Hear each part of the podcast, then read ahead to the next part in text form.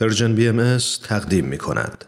این شما همراهان خوب رادیو پیام دوست و این هم خبرنگار با این یادآوری که این برنامه بازپخش خواهد بود. خبرنگار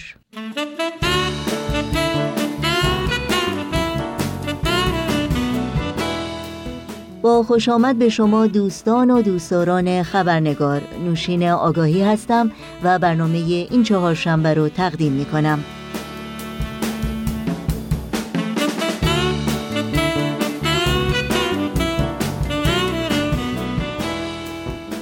و ما هفته گذشته گفتگویی داشتیم با دکتر فرهنگ فرهنگی جباری، دختر دکتر مسیح فرهنگی. دکتر مسیح فرهنگی از شهروندان برجسته ایرانی بود که به خاطر باور به آیین بهایی در روز سوم تیر ماه هزار و سیصد و شصت خورشیدی اعدام شد. سالهایی که خاک ایران به خون شهروندان بیگناه بیشماری رنگین شد، شهروندانی که به خاطر پایداری بر عقاید، باورها و اندیشه هایشان تیرباران و یا بدار آویخته شدند. عکسی که از جسد خونین دکتر مسیح فرهنگی بعد از اعدام گرفته شده نمونه است از هزاران هزار اسناد و مدارک معتبر و غیرقابل انکاری که از سرکوب و آزار و اذیت بهائیان از آستانه انقلاب اسلامی تا به امروز در دسترس سازمان‌های بین‌المللی حقوق بشر قرار گرفته است. در این عکس بر روی ساق پای دکتر مسیح فرهنگی با جوهر سیاه نوشته شده: اوین، مسیح فرهنگی، ضد اسلام.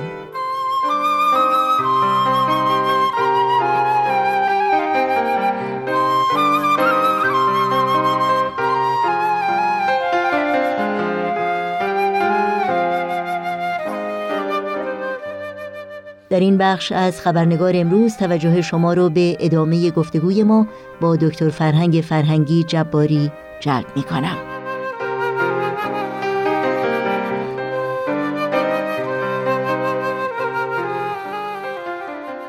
خب ایشون واقعاً بسیار فرد مطلع در ادبیات ایران بود. همونطور که عرض کردم شعر هم میگفت.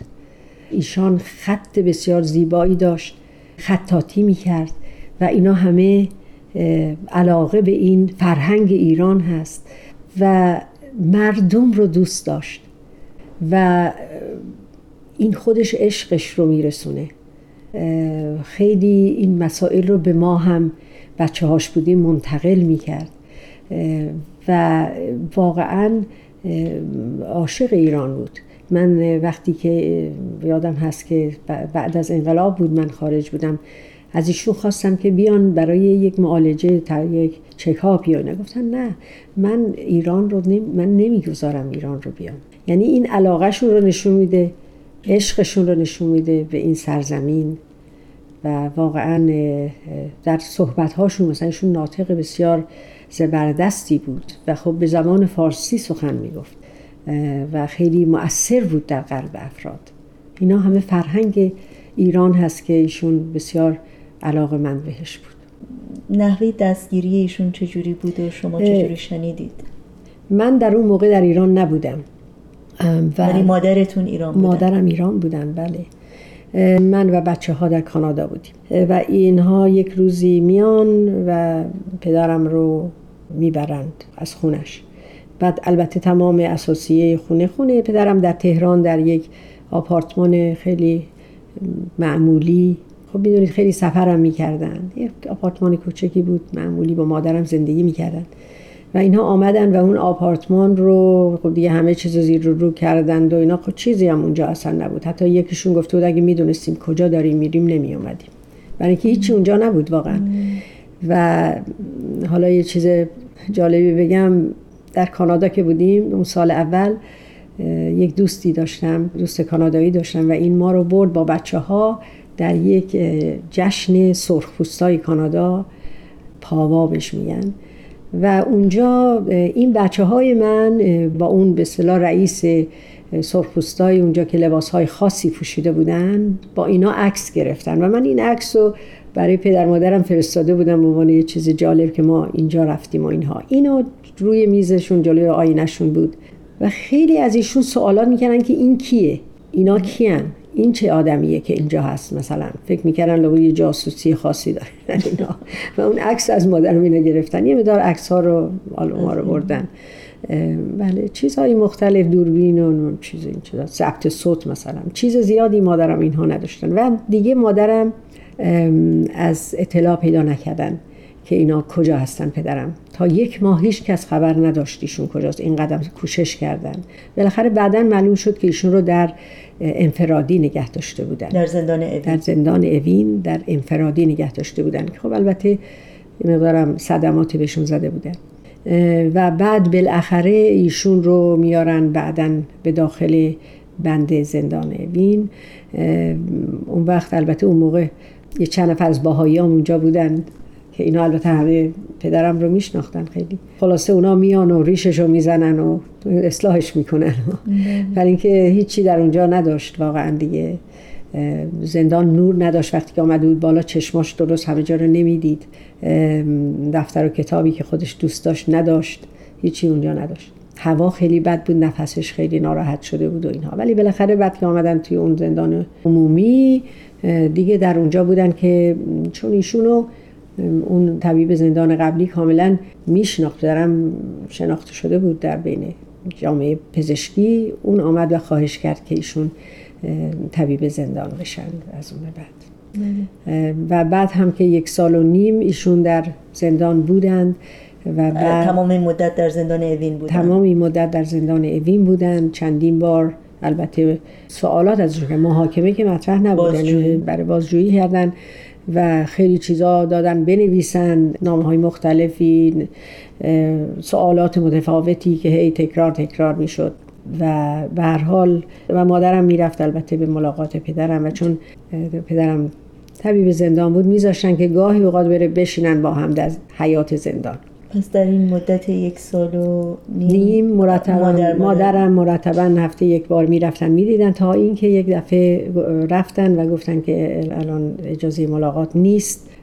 و بعد هم بعد از دو هفته مادرم از رادیوی تهران، اخبار ساعت هشت رادیو تهران شنید که پدرم رو تیرباران کردن با همراه چند نفر دیگه از بهائیان اونجا. بعد البته ما من که در کانادا بودم خبر شدیم از طریق جامعه بنو مللی. در همون لحظه رسانه ها از سراسر جهان با من تماس گرفتند، روزنامه های اصلی کانادا، اونتاریو و شهر ما و شهر بزرگی دیگه، اینا همه آمدند و مسابقه کردن. کانادا ای ام تاکسی فرستاد از شهر ما، ما رو برد به تورانتو، یک برنامه زنده بود کانادا ای ام و اونجا مصاحبه کردند و جالب بود که اینا همه چرا میگفتن که یک، چون من طبیب بودم اونجا، میگفتن پدر یک طبیب کانادا رو در ایران به جرم بهایی بودن کشتند. به هر حال جالب اینجاست که شهادتشون به اصطلاح ما تأثیر بسیار زیاد در قلب یه دیگه گذاشت در اون ور دنیا. سال دیگه هم این هست که خب این تأثیر شهادت پدر شما بر روی مادرتون و ایشون چجوری واقعا با این فقدان بزرگ مواجه شدند و سر کردند. مادر من اصلا یک شخصیت به خصوصی بود چون ایشون هم چه که عرض کردم به هر حال از یه خانواده مرفهی اومده بود و وقتی که با پدرم ازدواج کرد و به آیین بهایی روید، در تمام سفرهای پدرم همراه ایشون بود و هیچ وقت از خودش خیلی حرف نمیزد و خیلی آدم مثبتی بود. مثلا مادرم در موقعی که رفتن پدرم رو به خاک بسپارند لباس سیاه نپوشید، لباس سفید پوشید و همیشه افتخار میکرد به پدرم، به هیچ وجه نمیگفت واقعا چرا رفتی به خود خودتو به کشتن دادی، هیچ وقت، همیشه افتخار میکرد و این حالت رو به همه ما هم منتقل کرد. ما هم آهناله نمی کردیم و هیچ وقت هم آهناله نکرد. همیشه مثبت بود. هر کس باش می نشست یه انرژی مثبت می گرفت و می گفت باید زندگی کرد. همیشه تا اون آخرین لحظات همیشه منظم و مرتب بود.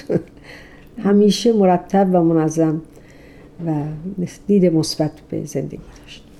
اگر کسانی که الان صدای شما رو میشنوند، هموطنانمون در ایران، شاید تا به حال راجع به جناب دکتر مسیح فرهنگی پدر شما چیزی نمیدونستند، کسانی که شاید در دستگیریشون دستی داشتند و کسانی که شاید امروز افرادی رو به خاطر باورهاشون، به خاطر عقایدشون هنوز تحت آزار قرار میدن، پیام شما برای اونا چیه؟ خب اولا این که وقتی ما یه کاری رو میکنیم، یه اعتقادی رو پیدا میکنیم، یک عملی رو میخوایم انجام بدیم، نباید فقط برای اینکه به ما گفتند، میگند، همه میگند، این لغتایی که ما دائم میشنویم. وقتی میگین اساس این فکر از کجا آمده، میگن همه میگن. همه کیم؟ الان دیگه زمان گذشته که ما بنشینیم یکی به ما بگه برو این کارو بکن. ما الان در این قرن بیست و یکم با این همه وسایلی که در دست داریم، با این همه امکاناتی که در دسترس همه حتی در ایران هست، باید خودمون تحقیق کنیم. و این اتفاقا یکی از اعتقادات بسیار مهم آیین بهایی است، تحری حقیقت. یعنی شما باید به چشم خودت ببینی، به گوش خودت بشنوی، نه اینی که چون که یکی دیگه گفت همونو دنبال رو بشی. من واقعا پیامم این هست، ما اگر این کار رو بکنیم دیگه یک عده افرادی رو فقط به خاطر اینکه یه عده‌ای باهاشون به علل مختلف غرض داشتند و میخواستن اینها رو از بین ببرند، ما همراه اونا نمیشیم، بلکه خودمون فکر میکنیم. و تا این کار رو نکنیم نمیتونیم پیشرفت کنیم. تا جهان این کار رو نکنه و فقط به افکار دیگران متکی باشیم، نمیتونیم افکار خوبی داشته، نمیتونیم به افراد محبت داشته باشیم. و تا محبت نداشته باشیم نمیتونیم جامعه خوشحالی داشته باشیم. باید بین ما اتحاد برقرار بشه. هر آیینی که داریم، هر عقیده‌ای که داریم مهم نیست، ولی باید با هم بتونیم به اصطلاح تفاهم داشته باشیم، با هم بتونیم زندگی کنیم، با هم بتونیم محبت و عشق بورزیم.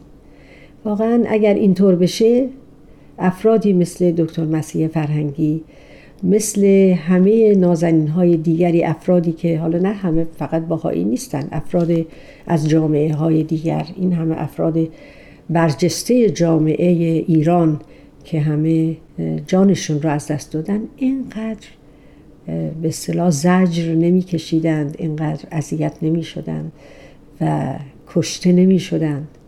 کسانی که میتونستن واقعا این سرزمین رو یه بهشت برین کنن، همونجوری که اعتقاد ما افراد بهایی بر این هست که آینده ایران بسیار بزرگ هست و حتی ما داریم که ایران عزیزترین ممالک جهان خواهد شد و ما به این اعتقاد داریم. ایران برای بهاییان یک سرزمین مقدس هست، چون این آیین از اونجا بلند شد، چون این صدای صلح از قلب مملکت ایران بلند شد. این چه سعادتی است!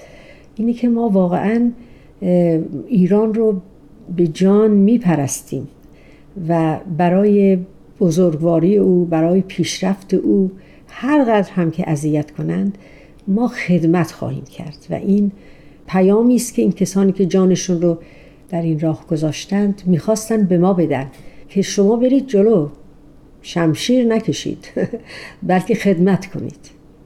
این پیامی است که من میگیرم از این کار و سعی میکنم این رو به بچه های خودم بدم تا اون اندازه‌ای که قدرتش رو دارم، که هدف خدمت به جامعه بشریت، هدف وحدت و مهربانی به جامعه بشریت است. ممنونم از شما، از اینکه وقتتون رو به ما دادید. خیلی ممنونم، تشکر میکنم که این امکان رو به من دادید که شاید با هموطنان نازنینم چند کلمه ای از دل بگم.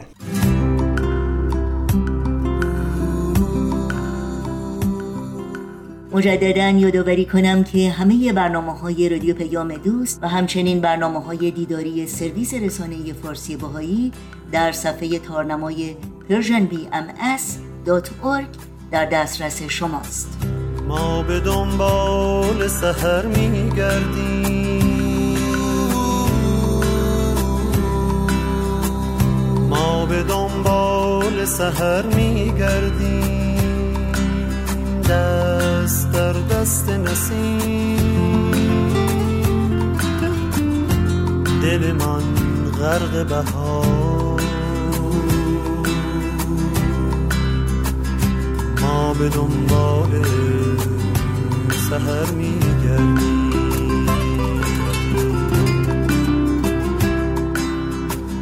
ما به دنبال سحر می‌گردیم، ما به دنبال سحر می‌گردیم، دست در دست نسیم، دل من غرق بهار، ما به دنبال سحر می‌گردیم.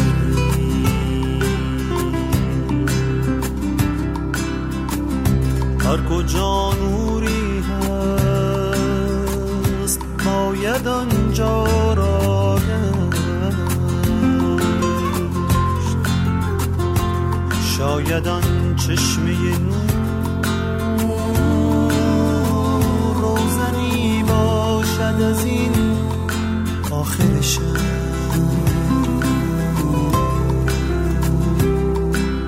رو به سحرگاه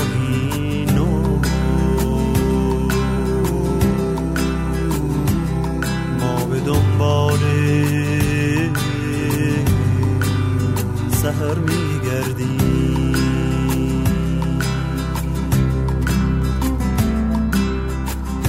ما به دنبال سحر می‌گردیم، دست در دست نسیم، دلمان غرق بهار،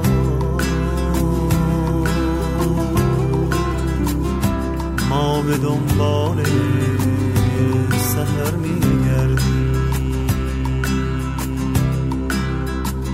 شاید آن عاشق پیر که سرودی می‌خواند قاصدی است که پیغام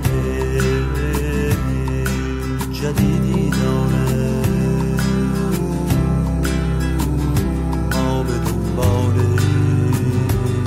سحر می‌گردیم.